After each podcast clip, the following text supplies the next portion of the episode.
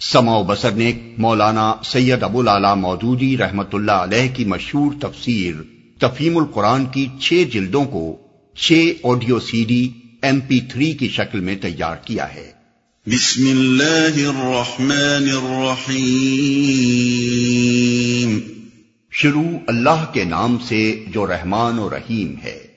سبحان الذي أسرى بعبده ليلا من المسجد الحرام إلى المسجد الأقصى الذي باركنا حوله لنريه من آياتنا إنه هو السميع البصير پاک ہے وہ جو لے گیا ایک رات اپنے بندے کو مسجد حرام سے دور کی اس مسجد تک جس کے ماحول کو اس نے برکت دی ہے، تاکہ اسے اپنی کچھ نشانیوں کا مشاہدہ کرائے۔ حقیقت میں وہی ہے سب کچھ سننے اور دیکھنے والا۔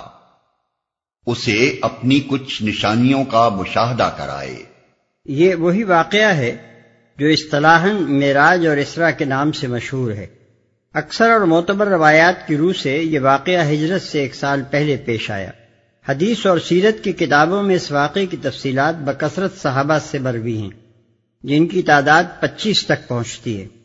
ان میں سے مفصل ترین روایات حضرت انس ابن مالک رضی اللہ عنہ، حضرت مالک بن سعصا رضی اللہ عنہ، حضرت ابو ذر غفاری رضی اللہ عنہ اور حضرت ابو حریرہ رضی اللہ عنہ سے بروی ہیں۔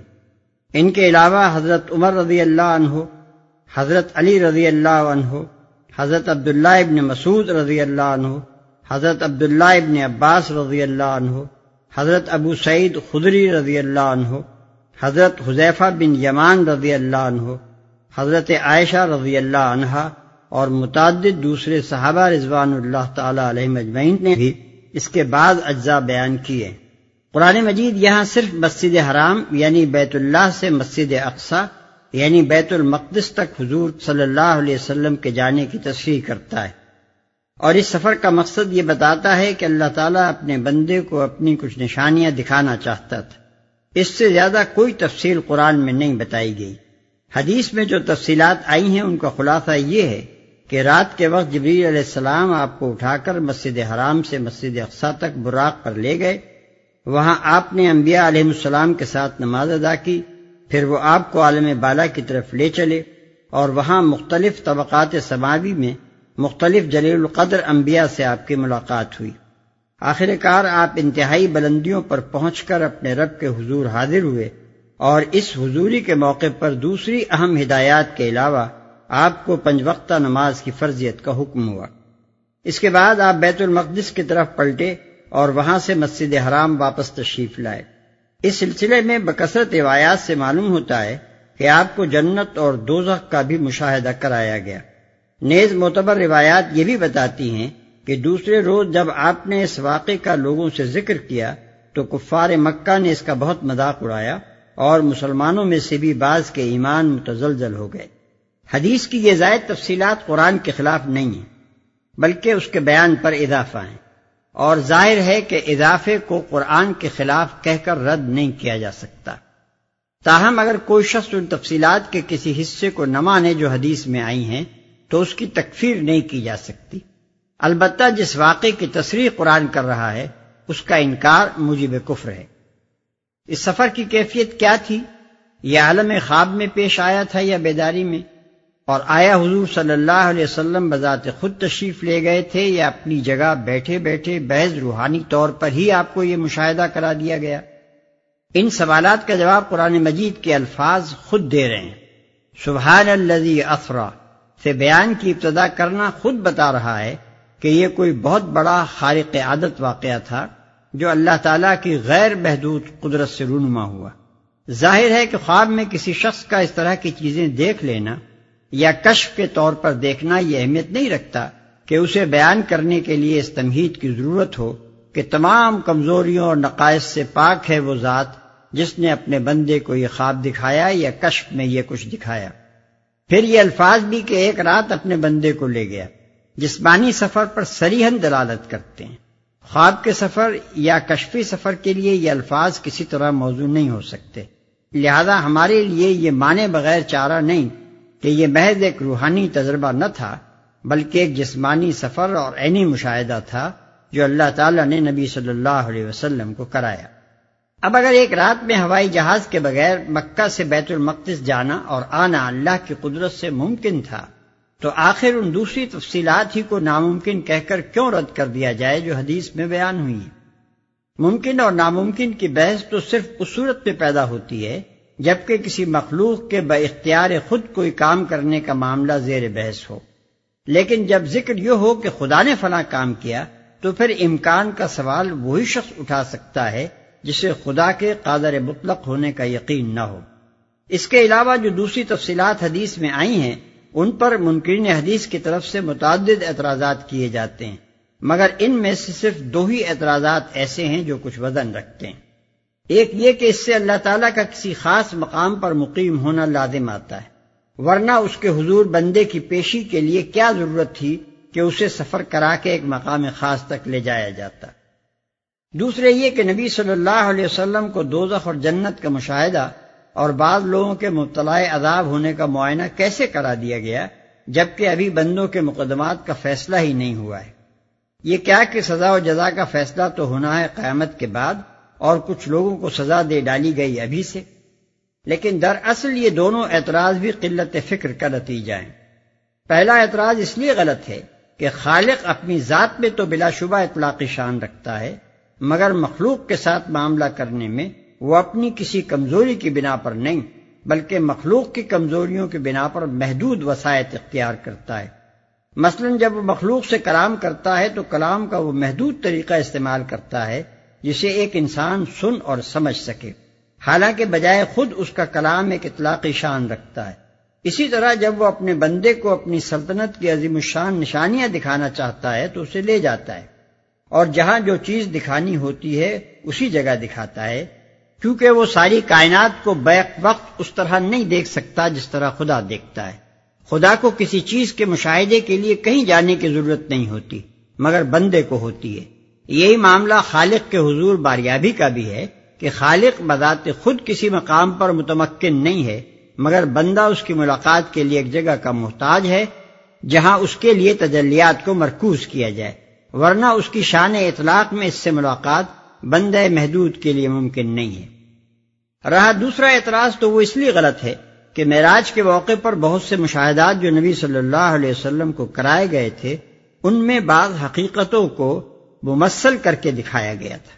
مثلا ایک فتنہ انگیز بات کی یہ تمثیل کہ ایک ذرا سے شگاف میں سے ایک موٹا سا بیل نکلا اور پھر اس میں واپس نہ جا سکا، یا زناکاروں کی یہ تمثیل کہ ان کے پاس تازہ نفیس گوشت موجود ہے، مگر وہ اسے چھوڑ کر سڑا ہوا گوشت کھا رہے ہیں۔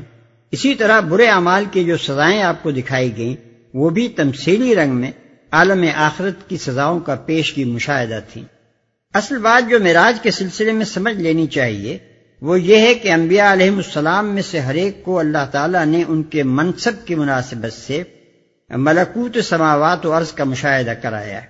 اور مادی حجابات بیچ میں سے ہٹا کر آنکھوں سے وہ حقیقتیں دکھائی ہیں، جن پر ایمان بالغیب لانے کی دعوت دینے پر وہ معمور کیے گئے تھے۔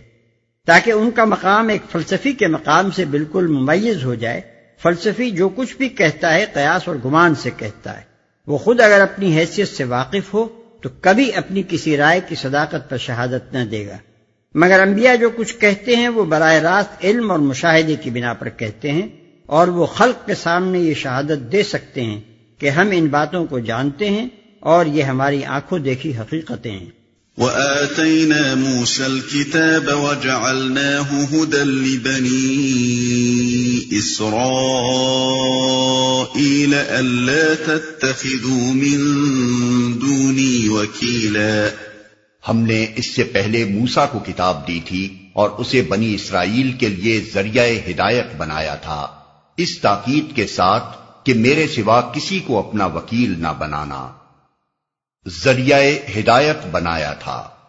میراج کا ذکر صرف ایک فقرے میں کر کے یکائک بنی اسرائیل کا یہ ذکر جو شروع کر دیا گیا ہے، سرسری نگاہ میں آدمی کو کچھ بے جوڑ سا محسوس ہوتا ہے۔ مگر سورت کے مدعا کو اچھی طرح سمجھ لیا جائے تو اس کی مناسبت صاف سمجھ میں آ جاتی ہے۔ سورت کا اصل مدعا کفار مکہ کو متنبع کرنا ہے۔ آغاز میں معراج کا ذکر صرف اس غرض کے لیے کیا گیا ہے کہ مخاطبین کو آگاہ کر دیا جائے کہ یہ باتیں تم سے وہ شخص کر رہا ہے جو ابھی ابھی اللہ تعالیٰ کی عظیم الشان نشانیاں دیکھ کر آ رہا ہے۔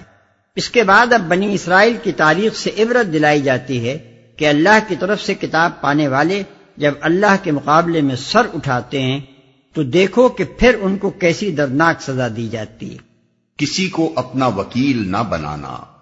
وکیل یعنی اعتماد اور بھروسے کا مدار جس پر توکل کیا جائے۔ جس کے سپرد اپنے معاملات کر دیے جائیں جس کی طرف ہدایت اور استمداد کے لیے رجوع کیا جائے۔ ذریت من حملنا مع نوح انہو کان عبدا شکورا تم ان لوگوں کی اولاد ہو جنہیں ہم نے نوح کے ساتھ کشتی پر سوار کیا تھا اور نوح ایک شکر گزار بندہ تھا۔ نوح کے ساتھ کشتی پر سوار کیا تھا۔ یعنی نوح اور ان کے ساتھیوں کی اولاد ہونے کی حیثیت سے تمہارے شایان شان یہی ہے کہ تم صرف ایک اللہ ہی کو اپنا وکیل بناؤ، کیونکہ جن کی تم اولاد ہو، وہ اللہ ہی کو وکیل بنانے کی بدولت طوفان کی تباہی سے بچے تھے۔ وَقَضَيْنَا إِلَى بَنِي إِسْرَائِيلَ فِي الْكِتَابِ لَتُفْسِدُنَّ فِي الْأَرْضِ مَرَّتَيْنِ وَلَتَعْلُنَّ عُلُوًّا كَبِيرًا پھر ہم نے اپنی کتاب میں بنی اسرائیل کو اس بات پر بھی متنبع کر دیا تھا کہ تم دو مرتبہ زمین میں فساد عظیم برپا کرو گے اور بڑی سرکشی دکھاؤ گے۔ پھر ہم نے اپنی کتاب میں کتاب سے مراد یہاں تورات نہیں ہے بلکہ صحف آسمانی کا مجموعہ ہے جس کے لیے قرآن میں اصطلاح کے طور پر لفظ الکتاب کئی جگہ استعمال ہوا ہے۔ بڑی سرکشی دکھاؤ گے۔ بائبل کے مجموعہ کتب مقدسہ میں یہ تنبیہات مختلف مقامات پر ملتی ہیں۔ پہلے فساد اور اس کے برے نتائج پر بنی اسرائیل کو زبور یسیحا یرمیا اور حسقی ایل میں متنبع کیا گیا ہے۔ اور دوسرے فساد اور اس کی سخت سزا کی پیش گوئی حضرت مسیح علیہ السلام نے کی ہے، جو متی اور لوقا کی انجیلوں میں موجود ہے۔ ذیل میں ہم ان کتابوں کی متعلقہ عبارتیں بیان کرتے ہیں تاکہ قرآن کے اس بیان کی پوری تصدیق ہو جائے۔ پہلے فساد پر اولین تنبی حضرت داؤد علیہ السلام نے کی تھی، جس کے الفاظ یہ ہیں۔ انہوں نے ان قوموں کو ہلاک نہ کیا، جیسا کہ خداوند نے ان کو حکم دیا تھا۔ بلکہ ان قوموں کے ساتھ مل گئے اور ان کے سے کام سیکھ گئے اور ان کے بتوں کی پرستش کرنے لگے جو ان کے لیے پھندا بن گئے۔ بلکہ انہوں نے اپنی بیٹیوں کو شیاطین کے لیے قربان کیا اور معصوموں کا یعنی اپنے بیٹوں اور بیٹیوں کا خون بہایا۔ اس لیے خداوند کا قہر اپنے لوگوں پر بھڑکا اور اسے اپنی میراث سے نفرت ہو گئی اور اس نے ان کو قوموں کے قبضے میں کر دیا اور ان سے عداوت رکھنے والے ان پر حکمران بن گئے۔ زبور باب ایک سو چھ، آیات چونتیس تا اکتالیس۔ اس عبارت میں ان واقعات کو جو بعد میں ہونے والے تھے بسیغ مادی بیان کیا گیا ہے، گویا کہ وہ ہو چکے۔ یہ کتب آسمانی کا خاص انداز بیان ہے۔ پھر جب یہ فساد عظیم رونما ہو گیا، تو اس کے نتیجے میں آنے والی تباہی کی خبر حضرت یسیہ نبی اپنے صحیفے میں یوں دیتے ہیں۔ آہ خطا کار گروہ، بد کرداری سے لدی ہوئی قوم، بد کرداروں کی نسل مکار اولاد جنہوں نے خداوند کو ترک کیا، اسرائیل کے قدوس کو حقیر جانا اور گمراہ برگشتہ ہو گئے، تم کیوں زیادہ بغاوت کر کے اور مار کھاؤ گے؟ باب ایک آئے چار اور پانچ۔ وفادار بستی کیسی بدکار ہو گئی۔ وہ تو انصاف سے معمور تھی اور راست بازی اس میں بستی تھی، لیکن اب خونی رہتے ہیں۔ تیرے سردار گردن کش اور چوروں کے ساتھی ہیں ان میں سے ہر ایک رشوت دوست اور انعام طلب ہے۔ وہ یتیموں کا انصاف نہیں کرتے اور بیواؤں کی فریاد ان تک نہیں پہنچتی۔ اس لیے خداوند رب الافواج اسرائیل کا قادر یوں فرماتا ہے کہ آہ، میں ضرور اپنے مخالفوں سے آرام پاؤں گا اور اپنے دشمنوں سے انتقام لوں گا۔ باب ایک، آیت اکیس اور چوبیس۔ وہ اہل مشرق کی رسوم سے پر ہیں۔ اور فلسطینوں کی مانند شگون لیتے اور بیگانوں کی اولاد کے ساتھ ہاتھ پر ہاتھ مارتے ہیں۔ اور ان کی سرزمین بتوں سے بھی پر ہے۔ وہ اپنے ہی ہاتھوں کی صنعت یعنی اپنی ہی انگلیوں کی کاریگری کو سجدہ کرتے ہیں۔ باپ دو، آیت چھ، آٹھ۔ اور خداون فرماتا ہے، چونکہ سہیون کی بیٹیاں یعنی یروشلم کی رہنے والیاں متکبر ہیں اور گردن کشی اور شوق چشمی سے خرامہ ہوتی اور اپنے پاؤں سے ناز رفتاری کرتی اور گھنگرو بجاتی ہیں۔ اس لیے خداون سہیون کی بیٹیوں کے سر گنجے اور ان کے بدن بے پردہ کر دے گا۔ تیرے بہادر تحتیغ ہوں گے اور تیرے پہلوان جنگ میں قتل ہوں گے۔ اس کے پھاٹک ماتم اور نوحہ کریں گے اور وہ اجاڑ ہو کر خاک پر بیٹھے گی۔ باپ تین، آیت سولہ اور چھبیس۔ اب دیکھ خداون دریائے فرات کے سخت شدید سیلاب یعنی شاہ اسور اسیریا اور اس کی ساری شوکت کو ان پر چڑھا لائے گا، اور وہ اپنے سب نالوں پر اور اپنے سب کناروں پر بہ نکلے گا۔ باب آٹھ، آیت سات۔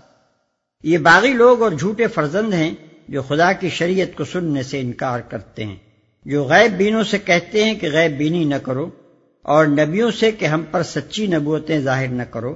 ہم کو خوشگوار باتیں سناؤ اور ہم سے جھوٹی نبوت کرو۔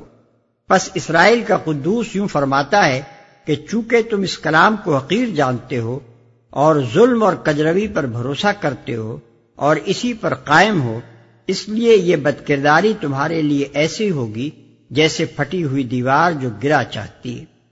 وہ اسے کمہار کے برتن کی طرح توڑ ڈالے گا اور اسے بے دریخ چکنا چور کرے گا۔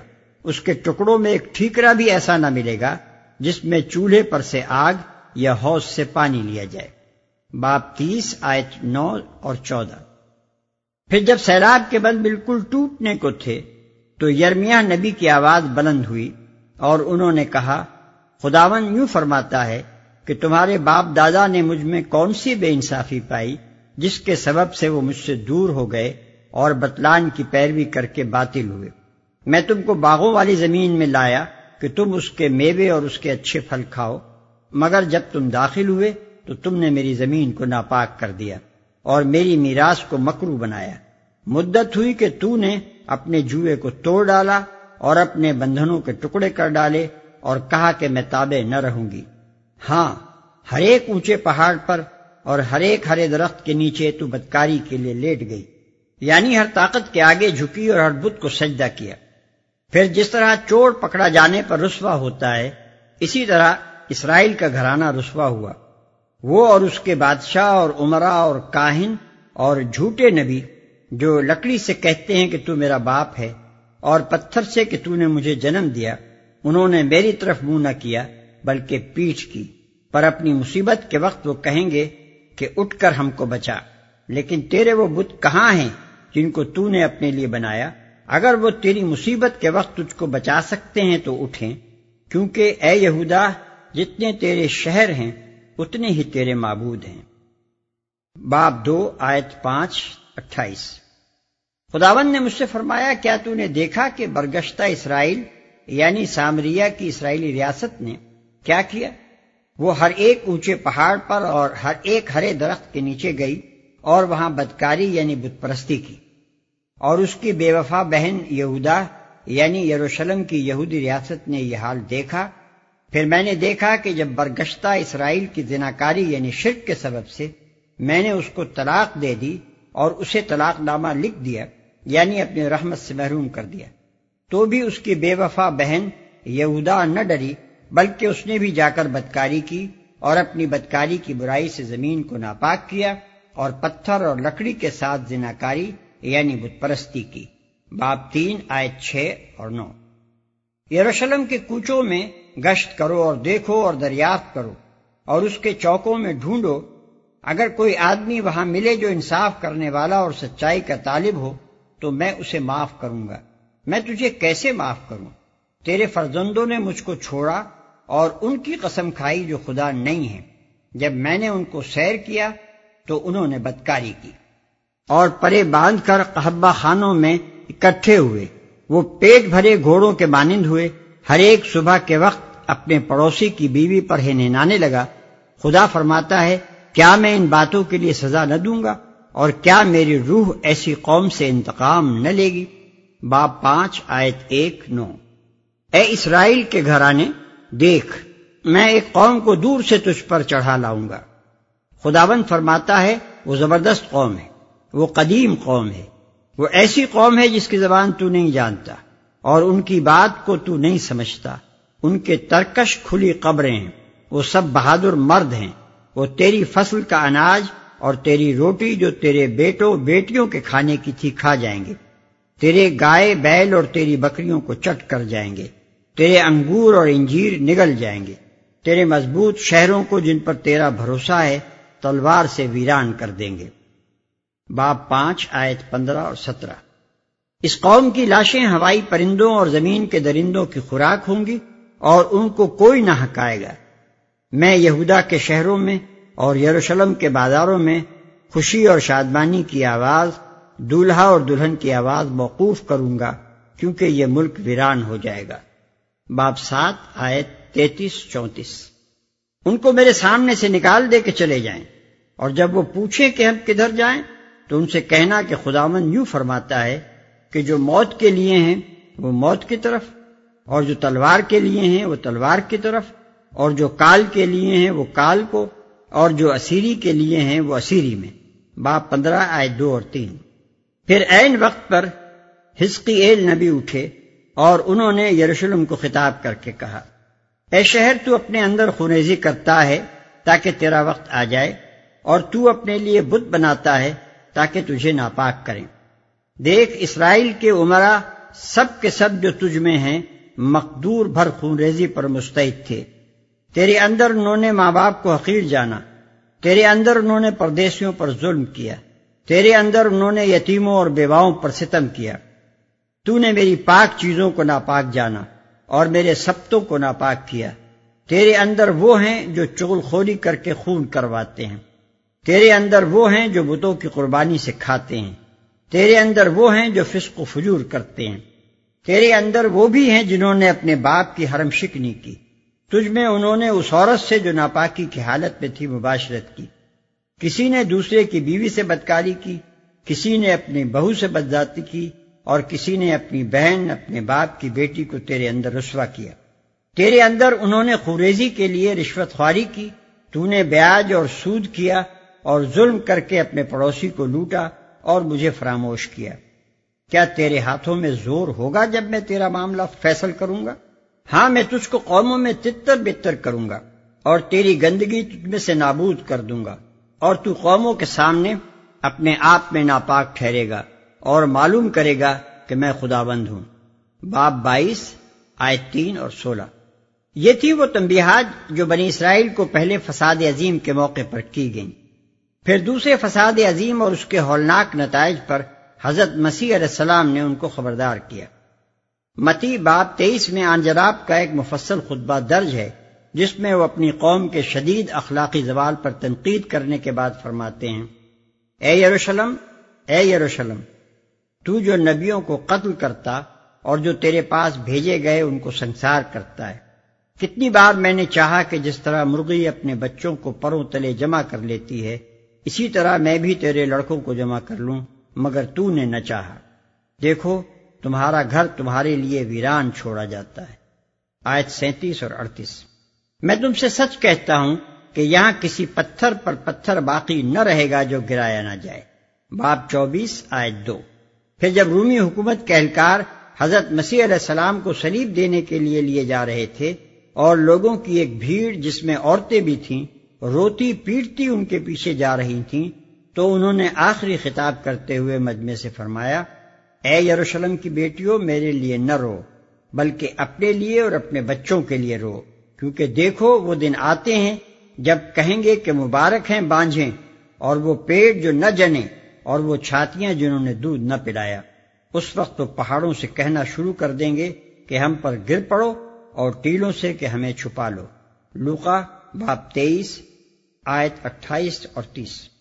فَإِذَا جَاءَ وَعْدُ أُولَاهُمَا بَعَثْنَا عَلَيْكُمْ عِبَادًا لَنَا أُولِي بَأْسٍ شَدِيدٍ فَجَاسُوا خِلَالَ الدِّيَارِ وَكَانَ وَعْدًا مَفْعُولًا آخر کار، جب ان میں سے پہلی سرکشی کا موقع پیش آیا، تو اے بنی اسرائیل، ہم نے تمہارے مقابلے پر اپنے ایسے بندے اٹھائے جو نہایت زور آور تھے اور وہ تمہارے ملک میں گھس کر ہر طرف پھیل گئے۔ یہ ایک وعدہ تھا جسے پورا ہو کر ہی رہنا تھا۔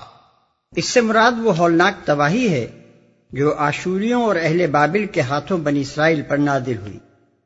اس کا تاریخی پس منظر سمجھنے کے لیے صرف وہ اقتباسات کافی نہیں ہیں جو اوپر ہم صحف انبیاء سے نقل کر چکے ہیں، بلکہ ایک مختصر تاریخی بیان بھی ضروری ہے۔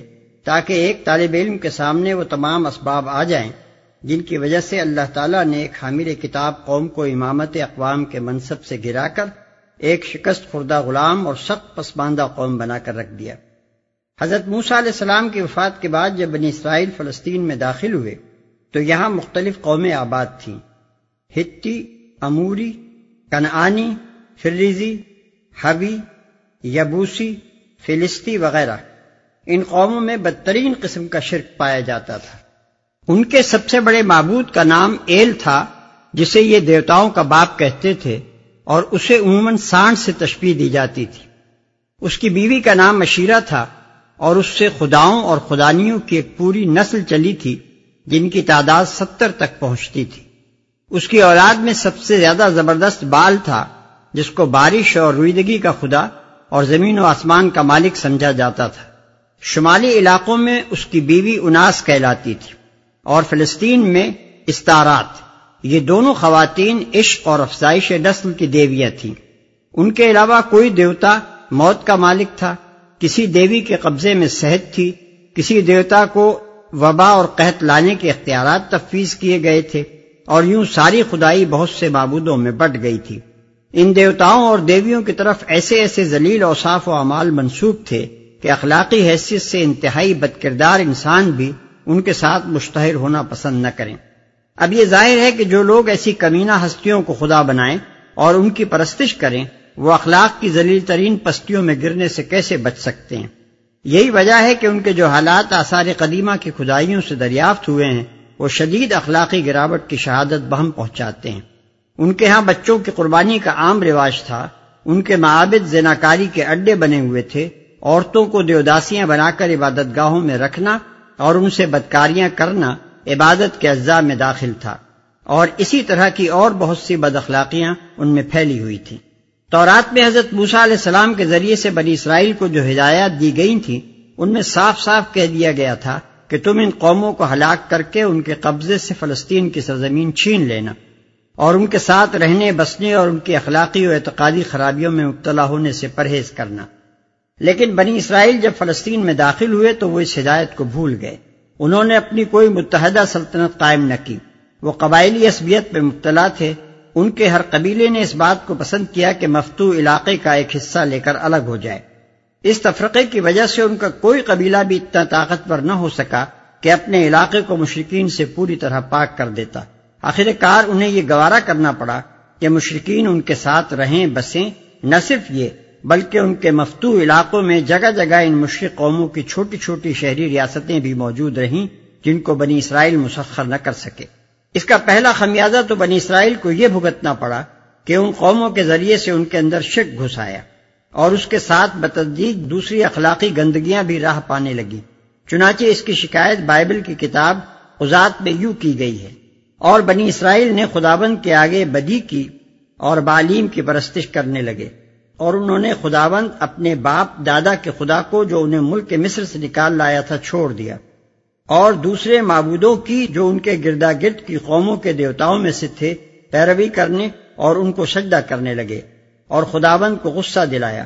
وہ خداوند کو چھوڑ کر بال اور استارات کی پرستش کرنے لگے اور خداوند کا قہر اسرائیل پر بھڑکا۔ باپ دو، آیت گیارہ اور تیرہ۔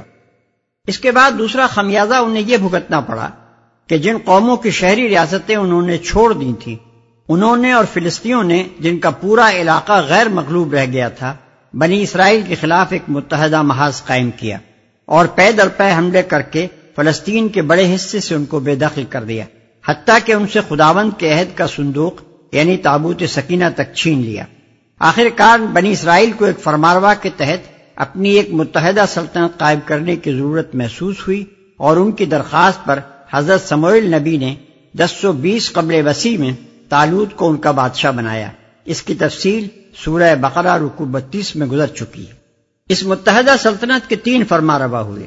تالوت ایک ہزار بیس تا ایک ہزار چار قبل مسیح، حضرت داؤد علیہ السلام ایک ہزار چار تا نو سو پینسٹھ قبل مسیح اور حضرت سلیمان علیہ السلام نو سو پینسٹھ تا نو سو چھبیس قبل مسیح۔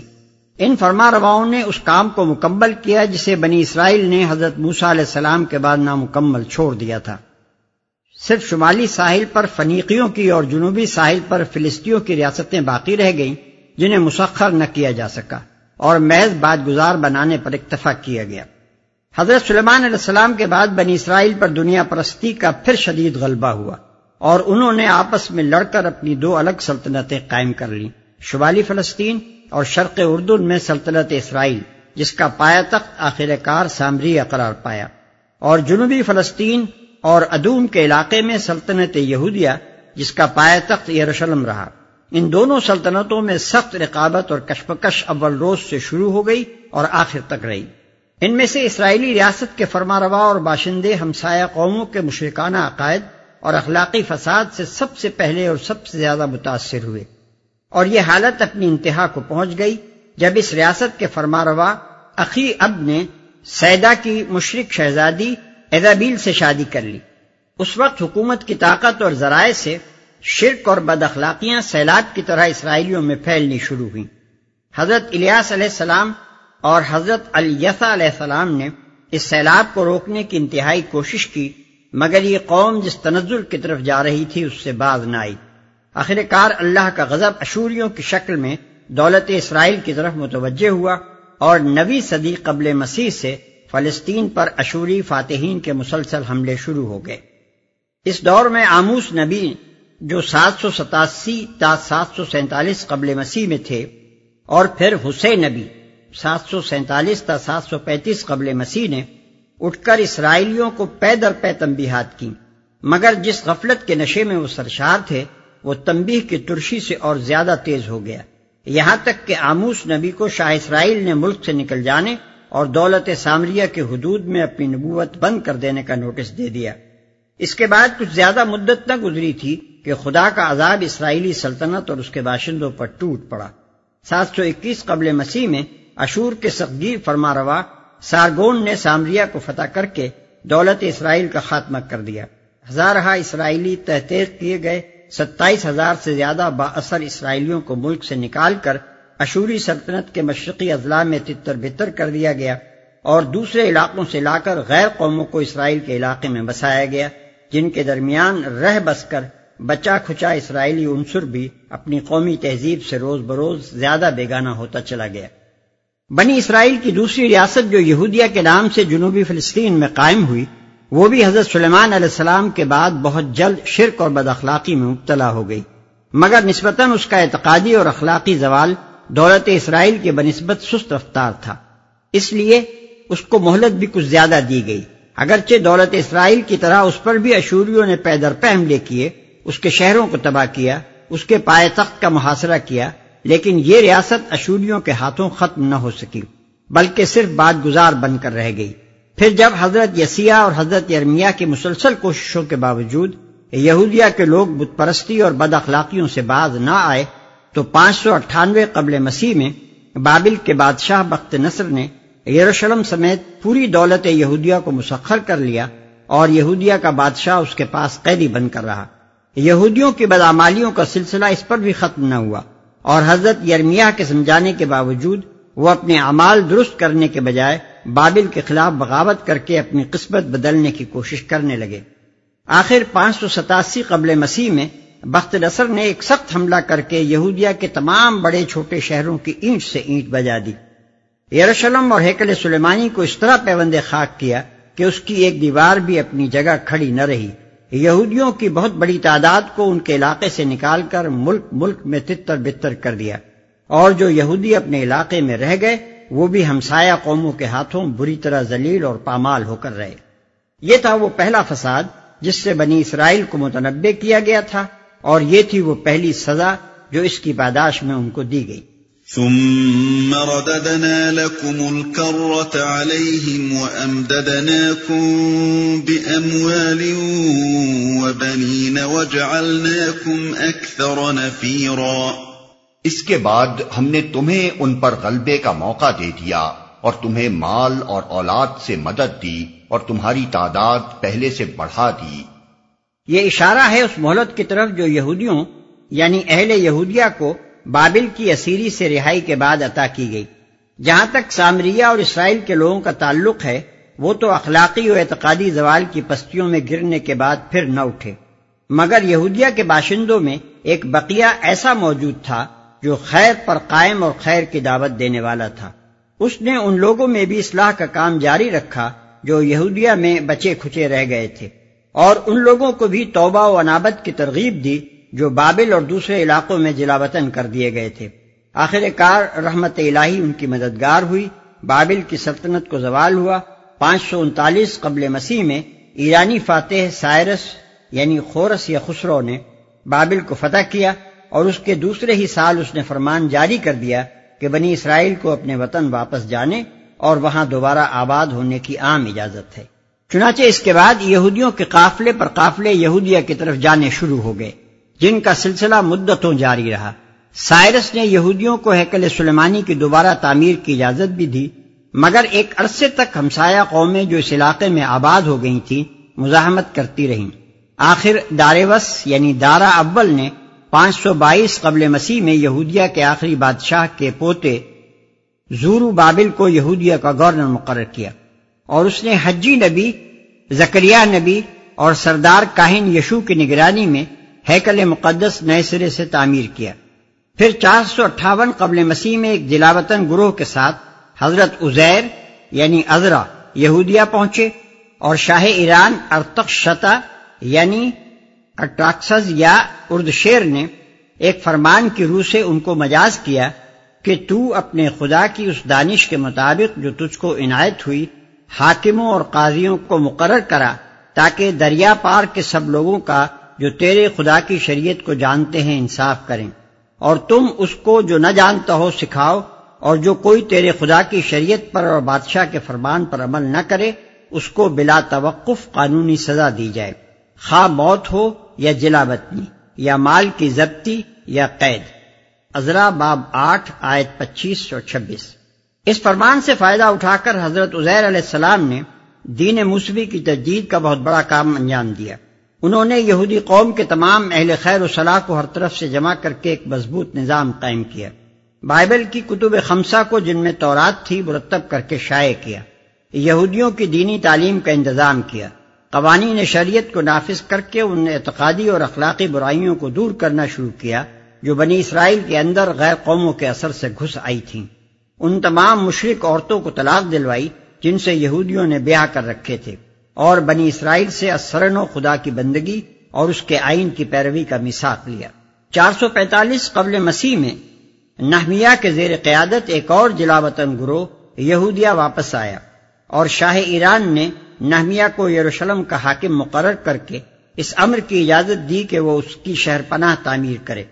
اس طرح ڈیڑھ سو سال بعد بیت المقدس پھر سے آباد ہوا اور یہودی مذہب و تہذیب کا مرکز بن گیا۔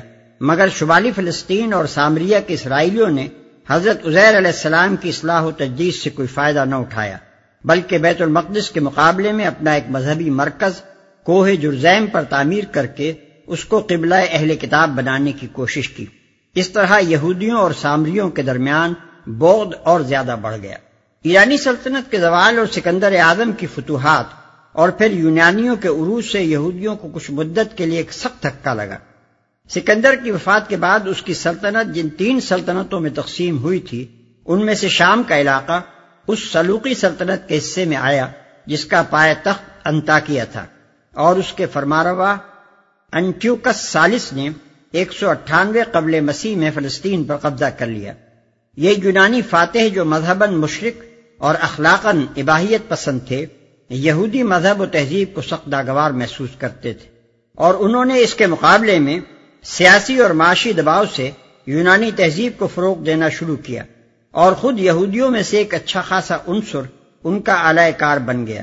اس خارجی مداخلت نے یہودی قوم میں تفرقہ ڈال دیا ایک گروہ نے یونانی لباس، یونانی زبان، یونانی طرز معاشرت اور یونانی کھیلوں کو اپنا لیا اور دوسرا گروہ اپنی تہذیب پر سختی کے ساتھ قائم رہا۔ ایک سو پچہتر قافمیم میں اینٹیوکس چہارم یعنی جس کا لقب ایپی فونیس یعنی مظہر خدا تھا۔ جب تک نشین ہوا تو اس نے پوری جابرانہ طاقت سے کام لے کر یہودی مذہب و تہذیب کی بےخنی کرنی چاہی۔ اس نے بیت المقدس کے ہیکل میں زبردستی بت رکھوائے۔ اور یہودیوں کو مجبور کیا کہ ان کو سجدہ کریں۔ اس نے قربان گاہ پر قربانی بند کرائی۔ اس نے یہودیوں کو مشرکانہ قربان گاہوں پر قربانیاں کرنے کا حکم دیا۔ اس نے ان سب لوگوں کے لیے سزائے موت تجویز کی جو اپنے گھروں میں تورات کا نسخہ رکھیں یا سب کے احکام پر عمل کریں یا اپنے بچوں کے ختنے کرائیں۔ لیکن یہودی اس جب سے مغلوب نہ ہوئے اور ان کے اندر ایک زبردست تحریک اٹھی جو تاریخ میں مکابی بغاوت کے نام سے مشہور ہے۔ اگرچہ اس کشمکش میں یونانیت زدہ یہودیوں کی ساری ہمدردیاں یونانیوں کے ساتھ تھیں اور انہوں نے عملاً مکابی بغاوت کو کچلنے میں انتاکیہ کے ظالموں کا پورا ساتھ دیا۔ لیکن عام یہودیوں میں حضرت عزیر علیہ السلام کی پھونکی ہوئی روح دینداری کا اتنا زبردست اثر تھا کہ وہ سب مکابیوں کے ساتھ ہو گئے اور آخر کار انہوں نے یونانیوں کو نکال کر اپنی ایک آزاد دینی ریاست قائم کر لی جو سڑسٹھ قبل مسیح تک قائم رہی۔ اس ریاست کے حدود پھیل کر رفتہ رفتہ اس پورے رقبے پر حاوی ہو گئے جو کبھی یہودیہ اور اسرائیل کی ریاستوں کے زیر نگین تھے۔ بلکہ فلسطیہ کا بھی ایک بڑا حصہ اس کے قبضے میں آ گیا، جو حضرت داؤد و سلیمان علیہ السلام کے زمانے میں بھی مسخر نہ ہوا تھا۔ انہی واقعات کی طرف قرآن مجید کی زیر تفسیر آیت اشارہ کرتی ہے۔ ان احسنتم احسنتم لانفسكم وان اسأتم فلها فَإِذَا جَاءَ وَعْدُ الْآخِرَةِ لِيَسُوءُوا وُجُوهَكُمْ وَلِيَدْخُلُوا الْمَسْجِدَ كَمَا دَخَلُوهُ أَوَّلَ مَرَّةٍ وَلِيُتَبِّرُوا مَا عَلَوْا تَتْبِيرًا دیکھو، تم نے بھلائی کی تو وہ تمہارے اپنے ہی لیے بھلائی تھی اور برائی کی تو وہ تمہاری اپنی ذات کے لیے برائی ثابت ہوئی۔ پھر جب دوسرے وعدے کا وقت آیا تو ہم نے دوسرے دشمنوں کو تم پر مسلط کیا تاکہ وہ تمہارے چہرے بگاڑ دیں اور مسجد بیت المقدس میں اسی طرح گھس جائیں جس طرح پہلے دشمن گھسے تھے اور جس چیز پر ان کا ہاتھ پڑے اسے تباہ کر کے رکھ دیں۔ اس دوسرے فساد اور اس کی سزا کا تاریخی پس منظر یہ ہے مقابیوں کی تحریر جس اخلاقی و دینی روح کے ساتھ اٹھی تھی، وہ بتدریج فنا ہوتی چلی گئی۔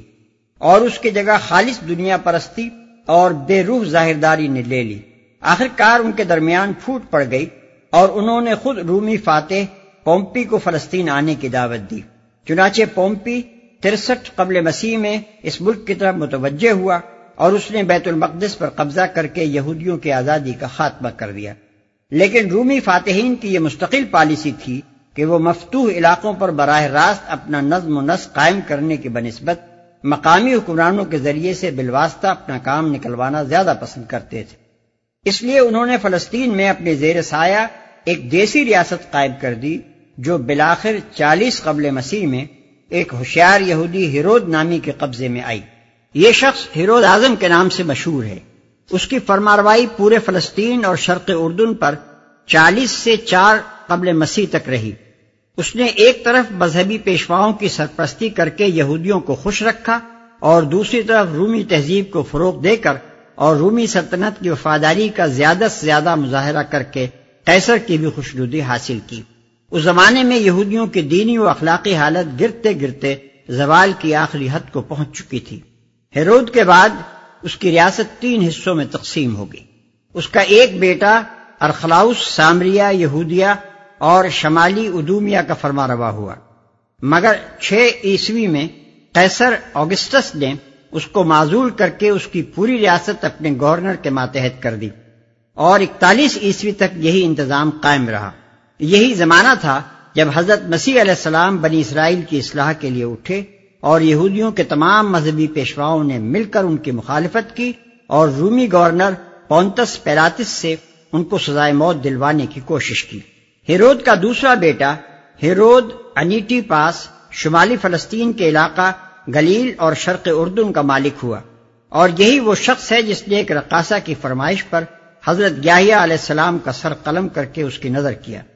اس کا تیسرا بیٹا فلپ کوہ ہرمون سے دریائے یرمک تک کے علاقے کا مالک ہوا اور یہ اپنے باپ اور بھائیوں سے بھی بڑھ کر رومی و یونانی تہذیب میں غرق تھا۔ اس کے علاقے میں کسی کلبہ خیر کے پنپنے کی اتنی گنجائش بھی نہ تھی جتنی فلسطین کے دوسرے علاقوں میں تھی۔ اکتالیس عیسوی میں ہیرود اعظم کے پوتے ہیرود اگرپا کو رومیوں نے ان تمام علاقوں کا فرما روا بنا دیا جن پر ہیرود اعظم اپنے زمانے میں حکمران تھا۔ اس شخص نے برسر اقدار آنے کے بعد مسیح علیہ السلام کے پیرووں پر مظالم کی انتہا کر دی اور اپنا پورا زور خدا ترسی و اصلاح اخلاق کی اس تحریک کو کچلنے میں صرف کر ڈالا جو ہواریوں کی رہنمائی میں چل رہی تھی۔ اس دور میں عام یہودیوں اور ان کے مذہبی پیشواؤں کی جو حالت تھی، اس کا صحیح اندازہ کرنے کے لیے ان تنقیدوں کا مطالعہ کرنا چاہیے جو مسیح علیہ السلام نے اپنے خطبوں میں ان پر کی ہیں۔ یہ سب خطبے اناجیل اربا میں موجود ہیں۔